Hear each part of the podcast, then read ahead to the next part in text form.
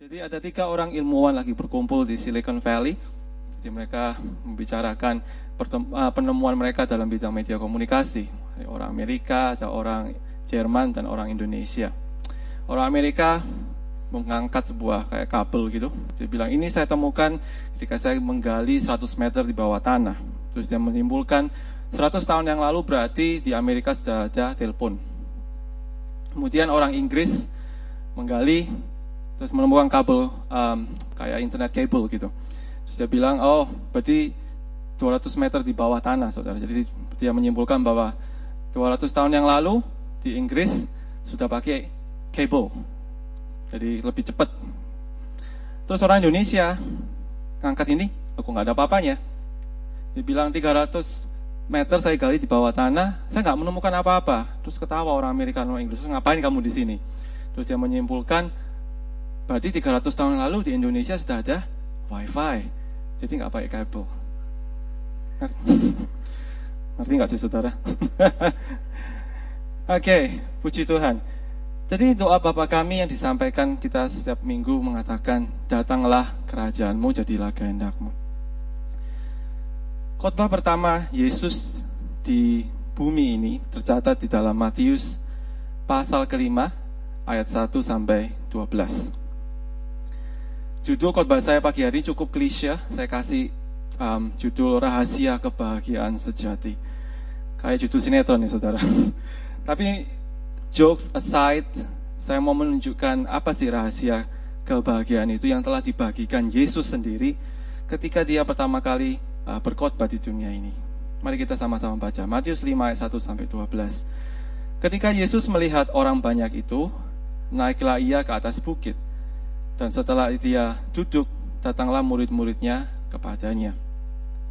Yesus pun mulai berbicara dan mengajar mereka, katanya, Berbahagialah orang yang miskin di hadapan Allah, karena mereka lah yang punya kerajaan sorga. Berbahagialah orang yang berduka cita, karena mereka akan dihibur. Berbahagialah orang yang lemah lembut, karena mereka akan memiliki bumi. Berbahagialah orang yang lapar dan haus akan kehendak Allah, karena mereka akan dipuaskan. Berbahagialah orang yang berbelas kasihan, karena mereka akan beroleh belas kasihan. Berbahagialah orang yang suci hatinya, karena mereka akan melihat Allah. Berbahagialah orang yang membawa damai, karena mereka akan disebut sebagai anak-anak Allah. Berbahagialah orang yang dianiaya karena melakukan kehendak Allah, karena mereka lah yang punya kerajaan sorga. Berbahagialah kamu jika karena aku kamu dicela dan dianiaya dan kepadamu difitnahkan segala yang jahat. Bersukacitalah dan bergembiralah karena upahmu besar di surga sebagaimana demikian juga telah dianiaya nabi-nabi sebelum kamu. Ini um, perikop yang akan menjadi dasar khotbah saya pagi hari ini.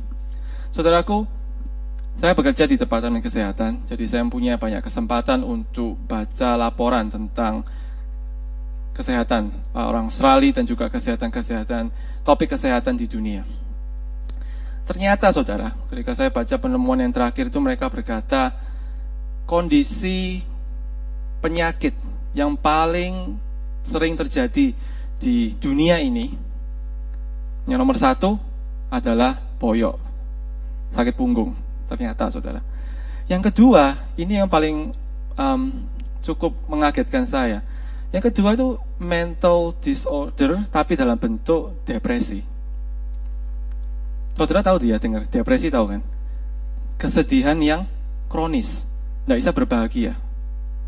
Dan ternyata ini semua melanda semua orang, sebagian besar orang-orang di negara-negara lain termasuk di Australia sendiri.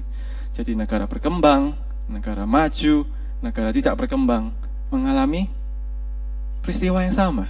Depresi, saudara. Unik sekali. Sebelum saya menyinggung apa yang dituliskan, apa yang dikatakan Yesus di khotbah di bukit, saya mau kembali kepada dasar saya untuk menyampaikan firman yaitu kembali kepada konteks, saudara. firman Tuhan kalau diambil di luar konteks, maka maknanya bisa keliru. Orang bisa menerjemahkan dalam hal-hal lain yang mungkin tidak sesuai dengan apa yang dimaksud oleh penulis Alkitab ini. Nah, biasanya dalam mempelajari konteks, kita mesti tahu beberapa hal. Siapa yang menulis Alkitab ini, siapa menulis kitab Matius, kapan ditulisnya, bahasa yang dipakai, dan juga tempat penulisan. Jadi, secara fisik saudara, Alkitab itu kan kumpulan buku ya, kumpulan tulisan-tulisan, surat-surat.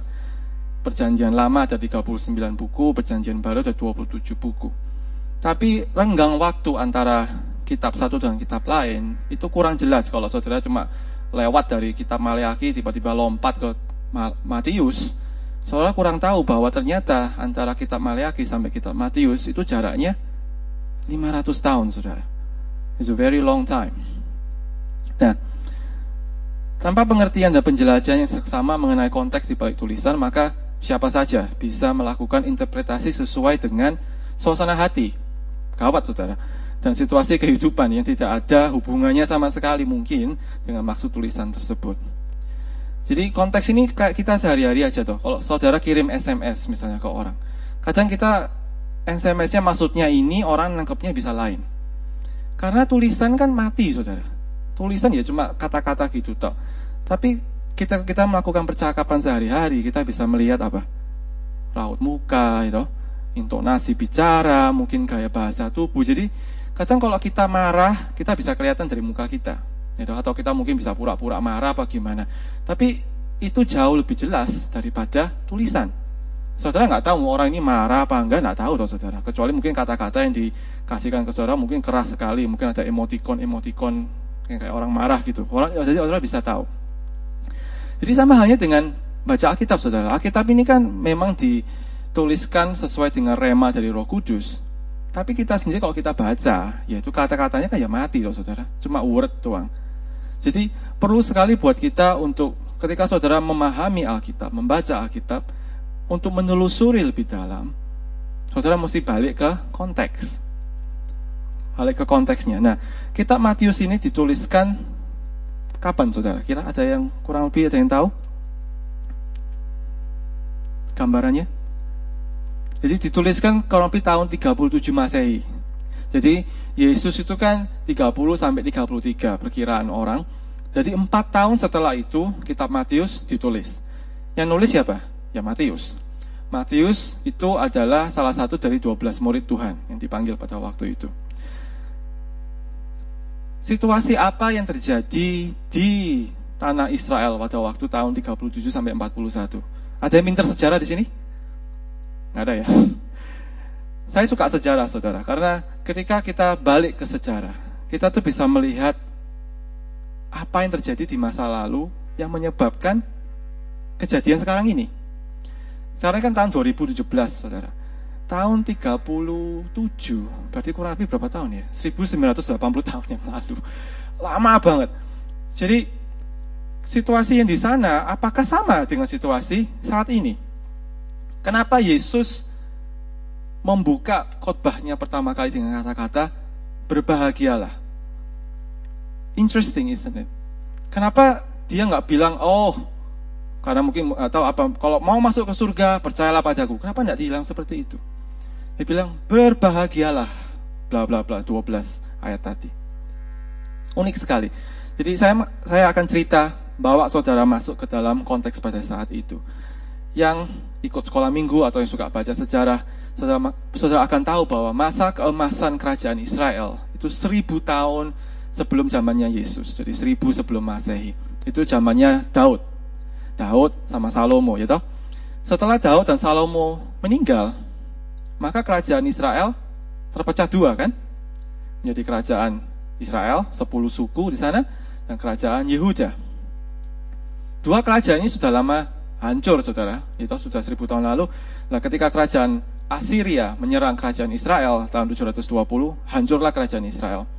Kemudian kerajaan Babylon menyerang kerajaan Yehuda tahun 580. Hancurlah sudah kerajaan Yehuda dan Israel, dua-duanya hancur. Nah, sisa bangsa Israel ini dibawa ke pengasingan. Ingat ya ceritanya, ke tanah Babel. Ada kitab Yeremia, ada kitab Yesaya, Yehezkiel di sana menceritakan kisah mereka di sana. Mereka mendambakan pulang, pulang kembali ke tanah Yerusalem. 70 tahun kemudian Tuhan menepati janjinya. Mereka baliklah ke tanah Yerusalem. Ada Nehemia, ada Esra.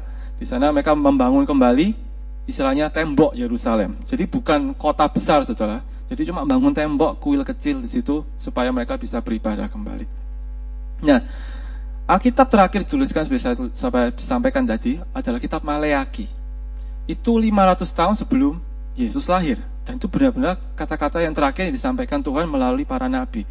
Dan 500 tahun setelah itu, Alkitab tidak mencatat apa-apa. Maka kita harus melihat sejarah. Ya, apa yang terjadi? Jadi setelah kerajaan Babylon menyerang kerajaan Yehuda, mereka kemudian diasingkanlah orang-orang Yahudi di sana, kemudian kerajaan Persia menyerang. Ingat ya. Kemudian Daniel yang dikurung di bawah anu apa gua singa, setelah ingat ya itu kan raja Darius, raja Persia. Jadi setelah Babylon, kemudian raja Persia. Persia dikalahkan oleh Yunani. Kerajaan Yunani, kulit silih bergunting, akhirnya jadilah kekaisaran Romawi. Jadi 500 tahun itu banyak sekali dinasti-dinasti, era-era kerajaan-kerajaan di dunia ini yang bergulir mempengaruhi kerajaan uh, situasi kehidupan di Israel. Selama 500 tahun ini, berarti istilahnya bangsa Israel, bangsa Yahudi ini, budayanya sudah lain, saudara. Jadi tidak lagi sama dengan budaya mereka yang masih istilahnya masih murni ketika mereka keluar dari tanah Mesir diusung sama Musa sama Yosua perang itu toh ke tanah perjanjian lama itu budaya mereka sudah berubah kena budaya bangsa Persia. Maka adanya bahasa Aram. Di perjanjian lama itu bahasa asli Alkitab. Kemudian bangsa Yunani setelah itu maka itu bahasa aslinya orang dalam perjanjian baru kebanyakan orang eh, bahasa Yunani. Jadi orang Israel sendiri bahasanya juga campur-campur. Gitu. Ada Yahudi ada Yunani ada bahasa Aram. Nah, saudara tahu, sebagai bangsa yang dijajah, situasinya kan nggak enak, saudara. Mereka bisa, ya oke, okay, mereka punya, bisa, bisa tinggal di tanah sendiri. Waktu zamannya Yesus ya, ketika di dalam kehasilan Romawi, mereka bisa tinggal di Yerusalem, ya betul. Tapi bukan pemerintahan mereka sendiri. Bukan pemerintahan orang-orang Yahudi tapi pemerintahan kekaisaran Romawi pada waktu itu. Kita tahu toh bangsa Indonesia dijajah 350 tahun oleh bangsa Belanda. 350 tahun, Saudara. Bangsa Israel ini sejak zamannya Babylon berikan 587 sebelum Masehi sampai saat itu 500 tahun lebih, Saudara. Lebih lama dari bangsa Indonesia sendiri. Nah, situasi dijajah itu kan tidak enak. Kita saat ini yang mungkin yang sudah tinggal tahun 2017 sudah lupa istilahnya zaman penjajahan kayak apa saya tidak tahu kita atau mungkin cerita dari mak engkong semuanya baru kita cuma baru dengar tapi intinya satu tidak enak situasinya contoh diskriminasi dalam pendidikan dan pekerjaan cuma kaum kaum bangsawan saja toh yang dulu bisa istilahnya mengenyam pendidikan makanya saudara ingat di dalam sejarah ada Ki Hajar Dewantara ini ya Ki Hajar Dewantara bilang pendidikan itu harus untuk semua orang tapi kenyataannya kalau dijajah sama bangsa asing, ya orang-orang asing saja yang bisa atau orang-orang noble atau orang-orang bangsawan. Perbedaan peranan antara pria dan wanita. Ngaji Mei tadi, tadi sempat nyanyi wanita dijajah pria sejak dulu sampai benar ada Ibu Kartini segala macam ini kan dia kena sejarah atau saudara, kena pengaruh penjajahan pada waktu itu. Kemudian tidak adanya perwakilan rakyat Indonesia di dalam jajaran pemerintahan. Tidak ada loh orang Belanda semua kok tidak adanya keadilan sosial, jelas. Kesenjangannya jelas sekali, yang kaya tambah kaya, yang miskin tambah miskin. Kemudian politik divide et impera, tahu ya, politik pecah belah. Jadi suku mana perang sama suku lain tidak bisa bersatu, tidak bisa jadi bangsa Indonesia. Itu zaman penjajahan kita. Nah, secara garis besar, semua ini yang dialami oleh bangsa Indonesia juga dialami oleh bangsa Yahudi pada waktu itu. Jadi situasinya ketika Yesus berkata, Berbahagialah kamu. Orang Israel tidak bisa berbahagia, saudara. Lalu dijajah kok. Dapat ya konteksnya. Jadi situasinya mereka itu dalam dalam penjajahan. Walaupun di dalam sistem pemerintahan mereka ada istilahnya dua sistem. Jadi Pontius Pilatus, gubernur Romawi, itu yang paling berkuasa paling tinggi. Tapi mereka bisa memilih raja. Makanya adalah raja Herodes. Gitu? Itu kan hubungannya saudara. Jadi Raja Herodes bisa dikatakan sebagai raja orang Yahudi. Tapi hakikatnya yang ngambil keputusan ya Pontius Pilatus gitu loh. Jadi orang-orang raja, orang-orang ningrat, ya mereka bisa hidup enak. Makan pajaknya orang, gitu, berhubungan dengan orang Romawi, dapat akses khusus ke Romawi. Tapi orang-orang yang miskin, orang-orang kelas menengah, tidak ada ceritanya dapat akses ke atas. Susah. Jadi untuk beli keluarga negaraan Romawi itu mahal. Biasanya kalau nggak lahir secara warga negara Romawi, orang dia pernikahan antar suku, ya tidak bisa, susah saudara. Mau dari kelas menengah, kelas bawah naik ke kelas atas, atas itu susah.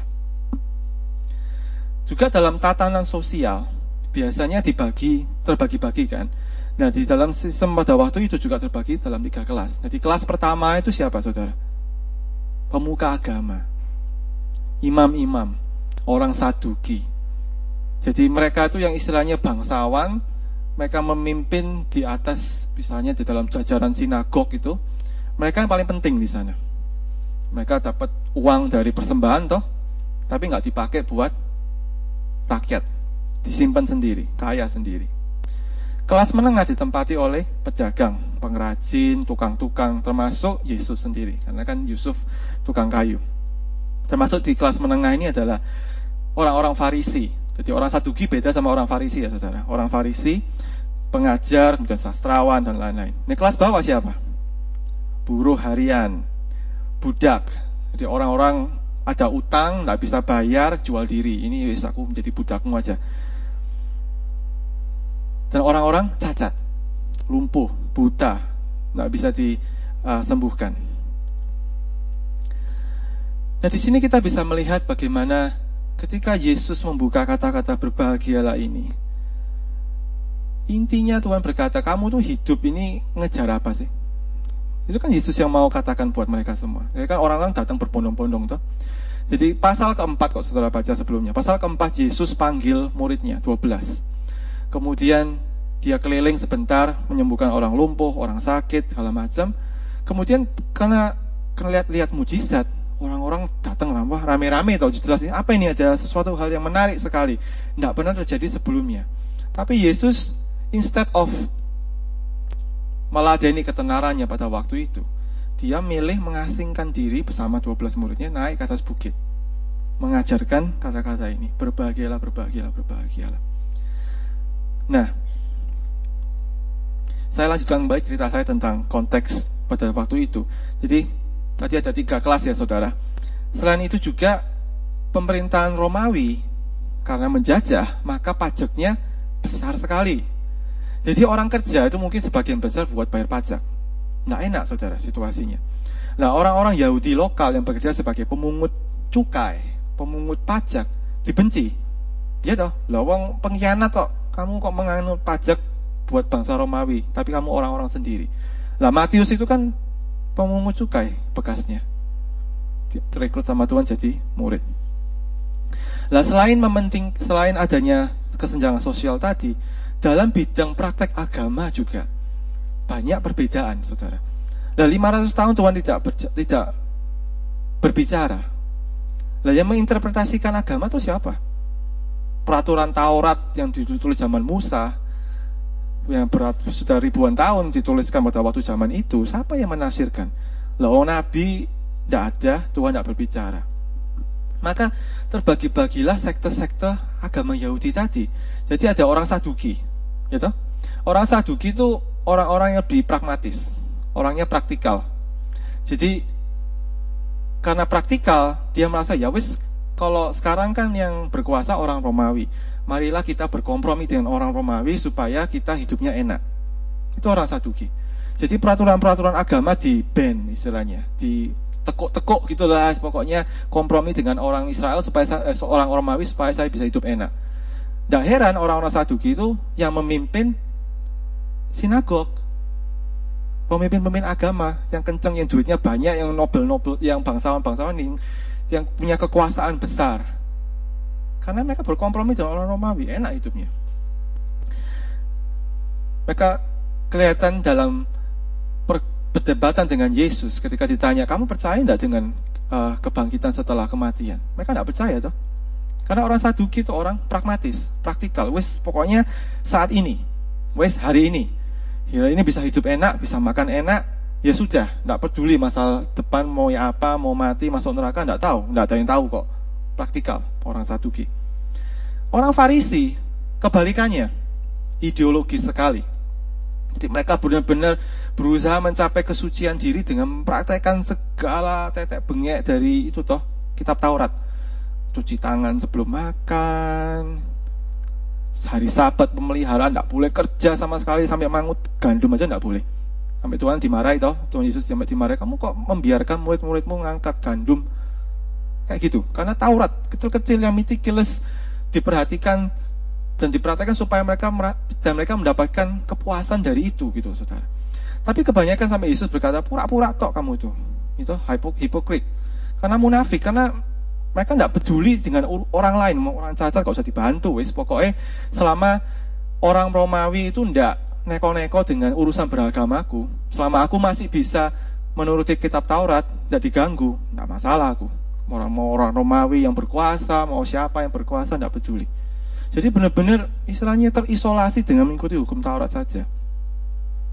Yang ketiga, grup ketiga, grup nasionalis. Jadi mereka yang tidak suka dengan uh, penjajahan. Istilahnya mereka akan melawan, akan memberontak dengan siapa pun itu sampai bangsa Yahudi mendapatkan kembali kekuasaan mereka. Jadi orang-orang zelot istilahnya, orang-orang zealous. Ada murid Yesus yang juga part of this pemberontakan, eh bukan pemberontakan, uh, part of this gerakan nasionalis. Nanti Simon orang Zelot.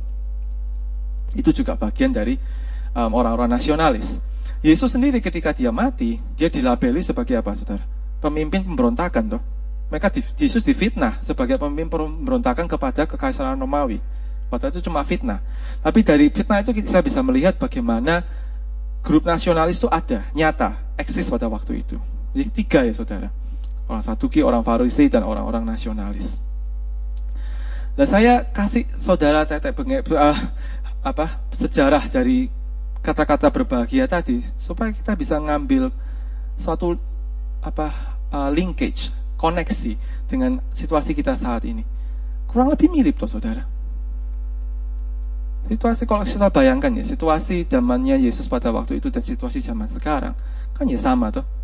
Kurang lebih sama ada orang-orang yang lebih pragmatis dengan agama. Ya, dipakai aja prakteknya apa. Pokoknya kalau saya bisa dapat keuntungan dari agama, saya ke gereja bisa dapat keuntungan, ya saya ke gereja. Kalau pergi ke Islam, saya masuk bisa uh, dapat sesuatu dari Islam, ya saya masuk ke Islam. Pokoknya isinya ya bahagialah, bahagia, bahagiaku, bahagianya keluargaku di sini. Ada juga orang-orang yang guru-guru di sini ekstremis toh. Agama ini yang paling benar agama ini yang paling uh, harus dianut semua orang. Tidak cuma Kristen, tidak cuma orang Islam toh dan segala macam lapisan beragama yang lain juga pasti punya jenis-jenis kaum ekstremis seperti ini. Mungkin untuk urusan kaum nasionalis kurang ya, karena kan banyak negara-negara merdeka sekarang. Tapi mungkin kalau saudara bayangkan yang gerakan-gerakan di Syria, di Timur Tengah sana, pasti ada gerakan nasionalis seperti ini. Karena mereka kan masih belum merdeka. Sama seperti Jadi situasinya kurang lebih mirip, saudara.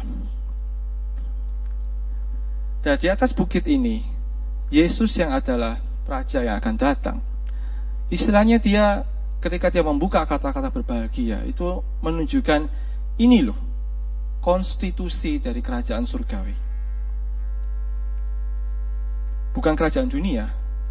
Karena dia tidak berusaha blend in dengan apa yang terjadi dalam dunia waktu itu. Dia nggak bilang, oh ya kamu jadilah kaya atau jadilah berkuasa supaya kamu berbahagia.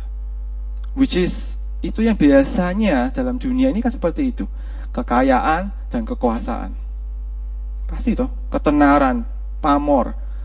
Sampai sekarang saudara. Saudara kalau lihat zaman teknologi ini, justru dengan adanya Facebook dan Instagram, tingkat depresi makin makin tinggi saudara. Karena lihat Facebooknya orang, orang compare, wah hidupku kok nggak semanis hidupnya orang itu ya. Bener loh saudara, ini terjadi loh. Karena akses teknologi itu kan begitu gampang. Saudara tengah malam nggak bisa tidur toh, terus lihat buka-buka Facebooknya orang misalnya. Kan orang kan biasa pamer saudara, pasang Facebook, halo kan semua orang di sini juga suka pamer toh. foto selfie, foto liburan, kan foto bahagia-bahagia semua. Beli tas baru, beli mobil baru. Jadi kan yang bahagia pasti di-share, saudara. Lah yang jelek-jelek mana mungkin mau di-share? Tidak mungkin toh. Lah kalau kita yang lagi sedih, mungkin dalam kesusahan, melihat seperti itu kok semakin iri hati, semakin panas. Ini mana? Kok aku tidak seperti yang lain? Ya karena karena itulah tingkat depresi di ini tinggi sekali. Ya seperti itu. Karena orang berusaha mencari kebahagiaan di luar. Kebahagiaan di luar. Kebahagiaan melalui materi. Kebahagiaan melalui status. Kebahagiaan melalui pamor.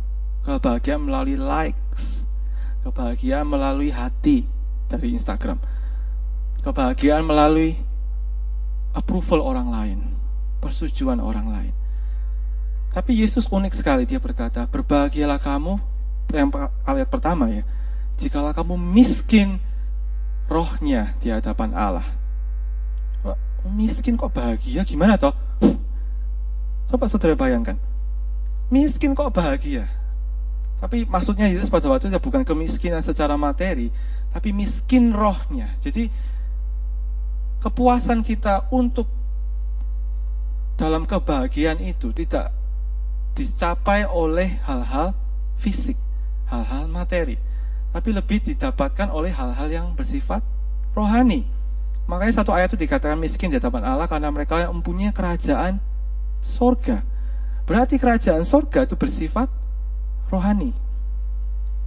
Kerajaan sorga di sini nanti ini secara teologi, saudara. Kerajaan sorga itu berbeda dengan kerajaan Allah. Ingat ya, tapi saya tidak akan jelaskan karena terlalu panjang. Kerajaan sorga berbeda dengan kerajaan Allah. Kerajaan Allah itu istilahnya ya dari zaman abadi sampai zaman abadi semua ini adalah kerajaan Allah. Ya kan Allah yang berkuasa itu Allah yang punya segalanya. Kerajaan sorga itu kerajaan khusus. Jadi pada waktu gereja terciptakan sampai nanti kerajaan seribu tahun itu kerajaan sorga. Kerajaan Alkitab, eh kerajaan Alkitab, kerajaan Allah itu besar, kerajaan sorga itu bagian dari kerajaan Allah. Sampai itu aja supaya bisa ngerti konteksnya.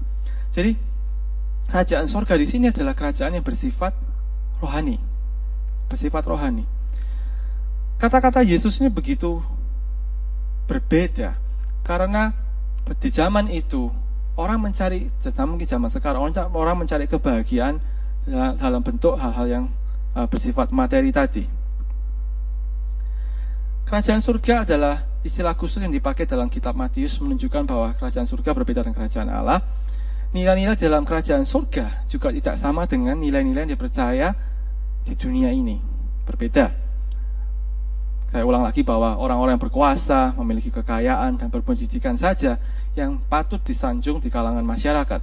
Sedangkan orang-orang yang miskin, yang cacat, tidak berpendidikan, seolah-olah tidak berhak untuk mendapatkan kebahagiaan. Bangsa yang kuat menjajah bangsa yang lemah. Keadilan dan kebenaran hanya menjadi ya ideologi aja lah, realita. Realita buat bangsa penjajah. Tapi bukan realita buat bangsa yang dijajah. Agama cuma sekedar tradisi, ritual saja, penambah beban kehidupan. Kenapa saya bilang penambah beban kehidupan? Karena kalau saudara ingat ceritanya Yesus ngobrol ngabrik orang pedagang-pedagang di kuil ya, ingat ya? ada cerita seperti itu itu karena kan jadi orang Yahudi itu kan suka bukan suka diwajibkan untuk melakukan ziarah saudara ke tanah Yerusalem. Nah setiap kali sejarah ziarah tadi itu mereka harus bawa persembahan. Nah persembahannya kan antara duit atau binatang. Nah kalau yang rumahnya jauh sekali tiga hari perjalanan, tidak ya mungkin dong bawa binatang. Jadi adanya pedagang di sana. Lah pedagang di sana jualnya mahal, ngambil keuntungan. Makanya Yesus kan marah pada waktu itu. Karena agama agama ini cuma agama apa? Tradisi tok, ritual. Jadi ngamuk lah Yesus pada waktu itu kalau saudara baca di Alkitab. Cuma sekedar legasi saja, tidak ada tidak ada maknanya lagi. Kemudian kebebasan yang mereka idam-idamkan adalah kebebasan dari tangan penjajah, toh. Tapi hakikatnya sebenarnya kebebasan yang mereka butuhkan itu bukan kebebasan itu. Kebebasan mereka butuhkan adalah kebebasan dari hawa nafsu, kekuasaan, dan berkat materi. Keterikatan dengan berkat materi. Ini loh hakikatnya. Jadi walaupun bangsa Israel nanti itu dibebaskan dari penjajah misalnya ya, terus berdiri jadi bangsa sendiri sampai sekarang ini, maka dada bukan berarti mereka tidak dijajah oleh keinginan-keinginan hawa nafsu. Bukan berarti tidak dijajah oleh keinginan-keinginan duniawi. Gitu. Itulah sebenarnya yang mengekang kehidupan manusia. Jadi bukan situasinya, bukan situasi secara fisik, tapi apa yang ada dalam hati ini. Mari kita kembali lagi ke tadi Matius 5 ayat 1 sampai 12 kita mulai dari ayat ketiga. Saya akan kupas sedikit aja karena kalau terlalu banyak tidak selesai saudara nanti. Jadi orang yang miskin di dalam roh ini, jadi ayat ketiga, miskin di hadapan Allah itu miskin dalam terjemahan aslinya itu miskin rohnya di hadapan Allah. Jadi ini bukan hanya rendah hati saja, melainkan kita di dalam roh ini, roh kita ini kan kosong, saudara. Sebelum kita itu menerima Yesus sebagai Tuhan Juru Selamat, roh ini tidak akan bisa dipuaskan oleh apa pun juga. Tidak bisa, saudara. Mau kekuasaan, mau kekayaan, tidak bisa. Jadi Orang yang miskin di hadapan Allah itu orang-orang yang bisa mengakui Tuhan tanpamu hidupku kosong. Tanpamu aku tidak bisa temukan kebahagiaan. Dan Yesus sudah arahkan kita semua. Orang Israel pada zaman itu dan kita juga murid-muridnya. Mengarahkan kepada Allah Bapa. Kamu kalau kosong, pergilah ke Allah Bapa. Carilah Tuhan. Bukan carilah kekuasaan, bukan carilah kekayaan Kemudian yang kedua, yang berduka atas keadaan saat ini. Berbahagialah orang yang berduka cita karena mereka akan dihibur. Aneh sekali, berbahagia karena berduka cita. Saudara bayangkan ya apa maksudnya? Berbahagia karena kita berduka cita. Jadi berduka cita yang dimaksudkan di sini adalah bersedih karena kebenaran dan keadilan di dunia ini tidak ada. Ditelantarkan yang miskin tambah miskin ya toh yang kaya tidak peduli ya gitu loh saudara maksudnya berduka cita atas situasi dunia ini bukan berduka cita atas situasi pribadi saja bukan meratapi nasib bukan lagi berduka cita atas kejahatan-kejahatan yang terjadi di dunia ini berduka cita atas diskriminasi-diskriminasi yang terjadi di dunia ini kemudian yang ketiga yang lemah lembut dalam menanggung tantangan kita tahu lah, kita di dunia ini pasti ada permasalahan, Wih, jelas itu. Kalau orang hidup tidak ada permasalahannya itu hidupnya membosankan. Karena hidup persoalan itu yang membuat yang men-shape hidup kita supaya jadi orang dewasa. Nah, orang yang lemah lembut berarti itu orang yang suka yang menanggung penentangan-penentangan mungkin dengan sikap kerohanian kita, tidak cocok dengan dunia, instead of kita argue dengan mereka, kita terima aja penentangan itu. Ya sudah memang tidak cocok kok. Kita menganut agama surgawi. Istilahnya kerajaan uh, sifat-sifat nilai surgawi berbeda dengan nilai duniawi. Dan memang beda saudara terkadang kita sebagai orang Kristen ikut debat kusir dengan orang lain itu berusaha mengkonvert orang lain supaya percaya pada kekristenan kita tidak perlu kan Yesus ini bilang orang yang lemah lembut itu ya sudah kalau mereka tidak cocok kita sudah kasihkan kabar sukacita ya sudah gitu loh. Tapi bukan berarti orang yang lemah lembut itu orang yang putus asa, beda saudara. Orang lemah lembut itu orang yang tidak bersungut-sungut, tapi bukan berarti kehilangan pengharapan. Jadi mereka suka tetap selalu berpegang pada iman mereka tanpa harus bertentangan, tanpa harus bertengkar dengan orang lain. Yang keempat, lapar dan haus akan kebenaran yang selalu mencari kebenaran untuk dapat selalu ambil bagian di dalam kerajaan surga. Dalam kehidupan sehari-hari, tidak ada yang melihat atau dilihat orang lain, selalu berusaha strive untuk berbuat kebenaran. Kemudian sifat yang kelima, bermurah hati kepada orang lain. Orang yang keadilan itu berarti kan membalaskan sesuatu sesuai dengan apa yang mereka lakukan. Tapi orang yang bermurah hati Berarti apa saudara? Memberikan sesuatu kepada seseorang yang tidak patut diberi. Itu kan belas kasihan toh.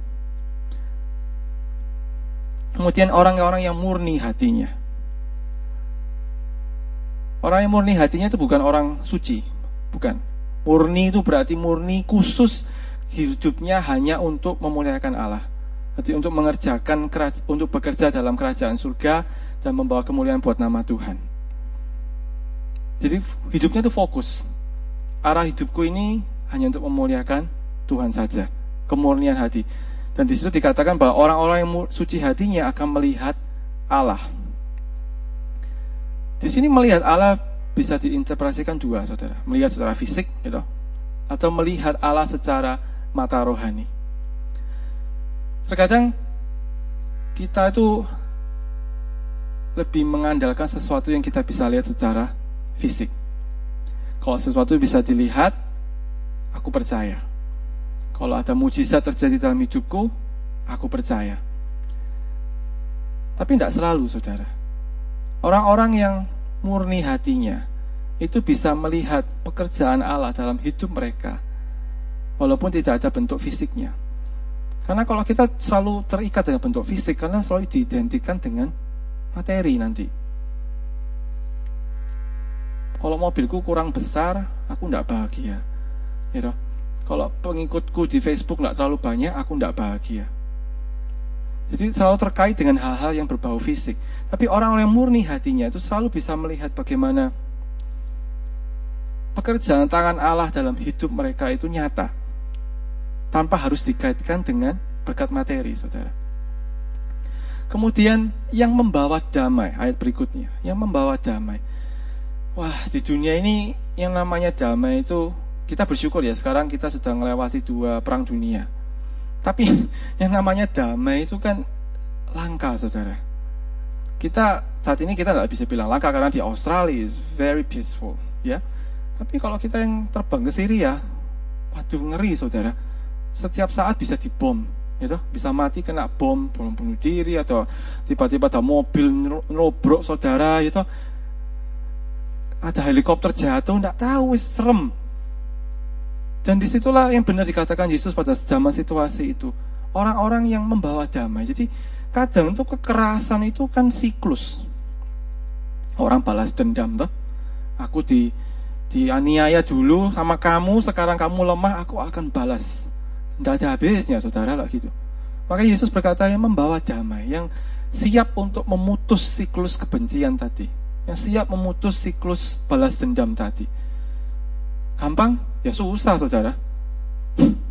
Saya bayangkan kalau saudara dirugikan sama orang lain, pasti kedagingan kita bilang tak balas kamu satu kali waktu nanti. Iya toh? Pasti saudara. Mungkin nggak cuma disakiti secara fisik, mungkin dipermalukan di depan publik. Mungkin lagi rapat meeting di uh, kantor, kemudian kita ngomong sesuatu yang keliru, dipermalukan di hadapan publik. Itu kan juga termasuk kekerasan. Tapi orang-orang yang membawa damai itu mereka yang memilih, bukan itu bukan orang lemah loh, orang membawa damai itu. Justru orang yang membawa damai itu orang-orang yang kuat. Very strong. Karena mereka itu mengontrol diri mereka sedemikian rupa dan mengubah apa yang negatif menjadi positif. Seorang yang membawa damai. Kemudian ayat berikutnya, yang menderita aniaya karena kebenaran. Teraniaya oleh karena kebenaran. Jadi kalau dikaitkan dengan ayat sebelumnya, orang yang lapar dan haus akan kebenaran. Nah, kalau kita lapar dan haus akan kebenaran selalu, kita akan merasa teraniaya, tuh saudara. Ngerti maksudnya ya? Kalau kita lapar dan haus itu kan tidak enak, tuh. Jadi mereka yang selalu mengharapkan kebenaran itu terjadi dalam dunia ini, mereka akan merasa teraniaya. Karena kebenaran di dunia ini bersih, kadang bersifat sementara, kadang ada, kadang tidak ada. Jadi orang-orang yang memilih untuk selalu lapar dan haus akan kebenaran. Yang selalu berusaha membawa keadilan, kebenaran di dalam perilaku kehidupan mereka sehari-hari. Kita akan selalu merasa teraniaya. Nah justru kalau dalam keania, dalam perasaan teraniaya ini kita diingatkan Tuhan, nanti upahmu besar di surga. Jadi kita dianiaya bukan sia-sia atau wes dianiaya nggak ada gunanya. Enggak, saudara. Kalau saudara baca ayat sepenuhnya, berkatnya adalah berkat surgawi nanti gitu. Karena itu semua kita diingatkan Tuhan bagaimana kemah kita di dunia ini adalah benar-benar sementara tok. Tempatmu di dunia ini loh sementara tok. Jadi walaupun kita berusaha, kita memang hidup dalam hidup bermasyarakat, jangan sampai kita ikut dengan kebenaran dunia ini. Jangan sampai kita dengan mudah terpengaruh oleh kebenaran dunia ini. Karena kalau kita gampang terpengaruh, kita jadi ikut-ikutan dengan kebenaran dunia, maka kita jadi apa? Menikmati dunia ini lagi tuh. Kita tidak lagi teraniaya karena tidak adanya kebenaran gitu loh. Maka jadilah kita seperti orang-orang saduki. Praktiknya aja toh. Lah aku kan cuma grup minoritas di sini yang tidak menyetujui mungkin um, policy-policy yang dibuka oleh um, pemerintah Australia misalnya. Aku kan cuma grup minoritas di sini, aku tidak ada suara, mungkin seperti itu. Tapi jadi gitu istilahnya kita berkompromi. Tapi bukan berarti kita harus seperti jadi orang-orang nasionalis, saudara. Itu selalu menentang. Dalam hal ini kita dianiaya dalam kebenaran itu berarti kita dianiaya dengan diam saja. Bukan diam saja, maksudnya kita dengan tidak perlu menentang gitu loh. Kita dengan lemah lembut, kita menyimpan penentangan itu dalam hati. Kemudian yang terakhir, yang yang dicela serta difitnah dengan jahat karena Tuhan. Seperti yang dialami langsung oleh para rasul Tuhan pada awal kerajaan surga dan gereja mula-mula. Jadi jadi uh, dari ayat ketiga sampai ayat ke-12 tadi jadi dijelaskan di sana bagaimana inilah sifat-sifat kebahagiaan dari orang-orang yang akan menghuni kerajaan surga. Kalau saudara teliti, Tolong diputar lagi ayat yang ketiga tadi sampai ayat ke-12. Kalau saudara teliti ya, tidak ada satupun dari ayat ini yang menyinggung tentang berkat materi. Tidak ada. Yang berduka cita mereka akan dihibur, yang lemah lembut akan memiliki bumi, gitu. orang yang lapar dan hausan kebenaran, orang yang murah hatinya, dan lain sebagainya. Jadi tidak bukan orang-orang yang berkuasa, bukan orang-orang yang kaya, bukan orang-orang yang tenar yang akan menerima kebahagiaan. Jadi kita pada pagi hari ini khotbah saya akan saya akhiri dengan kesimpulan seperti ini. Saudaraku, apa yang saudara cari di dunia ini? Di mana saudara mencari kebahagiaan saudara? Saya ketika mempersiapkan khotbah ini saya juga diingatkan Tuhan. Saya aku ini bahagia karena apa? Kalau aku bahagia karena bisa tinggal di Australia, yes, that's correct. Kamu bisa bahagia. Tapi kebahagiaan itu akan setelah 10 tahun, saudara. Ya jadi biasa gitu loh. Ngerti tidak maksudnya? Kalau cara teori ekonomi kan ada istilahnya marginal utility. Jadi produk pertama yang saudara beli, gitu, saudara paling bahagia. Mobil pertama yang saudara beli, saudara paling bahagia. Mobil kedua, ya oke okay lah. Mobil ketiga, keempat sudah biasa. Sama halnya kalau kita mengkaitkan kebahagiaan kita dengan materi, selalu pada akhirnya kita akan cari materi yang lain gitu. Kita mau cari kebahagiaan lewat yang mana lagi? Atau mungkin kita kebahagiaan dengan keluarga, saudara. Tapi namanya juga manusia. Sekali waktu kita bisa menyakiti orang lain. Atau kita bisa disakiti oleh orang lain. Makanya Yesus memperingatkan kita. Jelas kebahagiaanmu itu janganlah dikaitkan dengan hal-hal di dunia ini. Ya kita sebagai manusia pasti bisa bahagia. Tapi kita diingatkan bahagia dengan hal-hal duniawi. Ya itu jelas karena kita masih hidup di dunia ini dengan masih ada kedagingan kita. Tapi itu mengingatkan buat mereka-mereka yang berbahagia karena hal-hal dunia, ingat toh, nanti sekali waktu ini habis. Nah kalau habis, jangan kamu depresi. Jangan kamu hilang kebahagiaanmu. Dan kita kalau saya juga akui, gampang saudara kita itu ter, terkait dengan um, apa yang dipercaya dengan dunia ini. Contohnya saya sebagai anak muda, kok di Facebook aja toh. Misalnya kita post sesuatu ya, terus biasanya post sekali like-nya banyak banget. Senang saudara toh, bahagia. Terus post kedua ketiga kok enggak ada yang memperhatikan. Mungkin seperti itu. Terus saya saudara kita jadi kayak merasa aku nih salah apa ya? Mungkin muka aku jelek atau mungkin salah makeup segala macam. Jadi mikir-mikir sendiri gitu loh. Atau mungkin juga ketika um, kita mengkaitkan berkat kita dengan duit misalnya. Kok duit akan di bank saudara banyak nolnya ya saudara bahagia. Kalau nolnya tidak ada saudara tidak bahagia. Jadi pasang surut saudara. Dengan Yesus itu sangat baik sekali buat kita karena khotbahnya pertama kali itu sungguh mengarah sangat relevan buat setiap lapisan masyarakat kapan pun itu. Dia sudah bilang buat kalian semua mau cari kebahagiaan? Ya silakan kalau mau cari kebahagiaan di luar cuma sementara. Ingat toh, karena kebahagiaan tadi sembilan sifat tadi kalau saudara nanti baca ulang ya di rumah, saudara baca ulang pelan-pelan, saudara teliti, sudahkah aku bersifat seperti ini? Gitu? Atau bisakah aku kayak tadi membawa kedamaian buat orang lain? Bisakah aku bersifat lemah lembut? Dan kalau saudara menuruti firman Tuhan, pasti akan terjadilah berkatnya saudara. Ya tadi berkatnya itu dalam bentuk kebahagiaan tadi.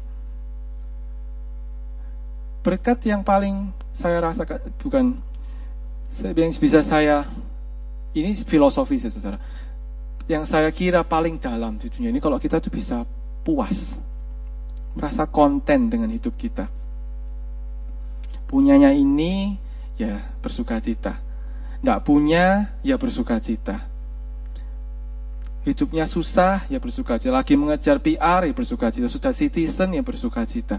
Jadi selalu bisa melihat ke dalam, bukan melihat keluar. Jadikan itu kebiasaan kita semua bahwa ketika kita mencari kebahagiaan, seek inside here. Kalau kita orang-orang Kristen, ada Tuhan di sini. Gitu? Ada Yesus di sini. Siapa di sini yang kalau stres berdoa? Tidak ada ya. Puji Tuhan.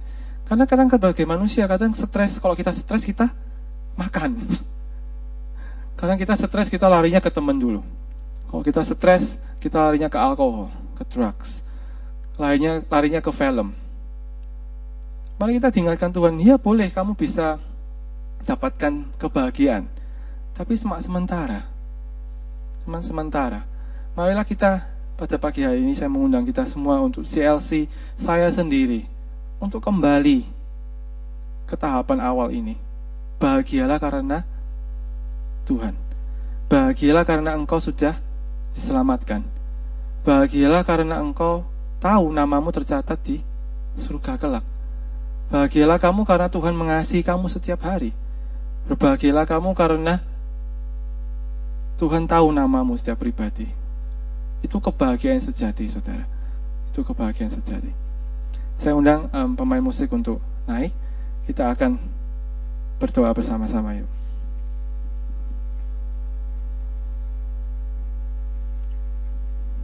Bapak Surgawi, terima kasih Tuhan untuk firman pada pagi hari ini. Setiap dari kami mencari kebahagiaan yang sejati. Baik kami yang masih muda atau yang sudah berumur, yang sudah berkeluarga, yang masih single, yang masih sekolah, secara sadar tidak sadar kami mencari kebahagiaan dalam hidup kami. Dan sering kali kami lupa bahwa kebahagiaan kami itu berasal darimu. Kebahagiaan sejati itu berasal darimu. Ajarkan kami Tuhan pada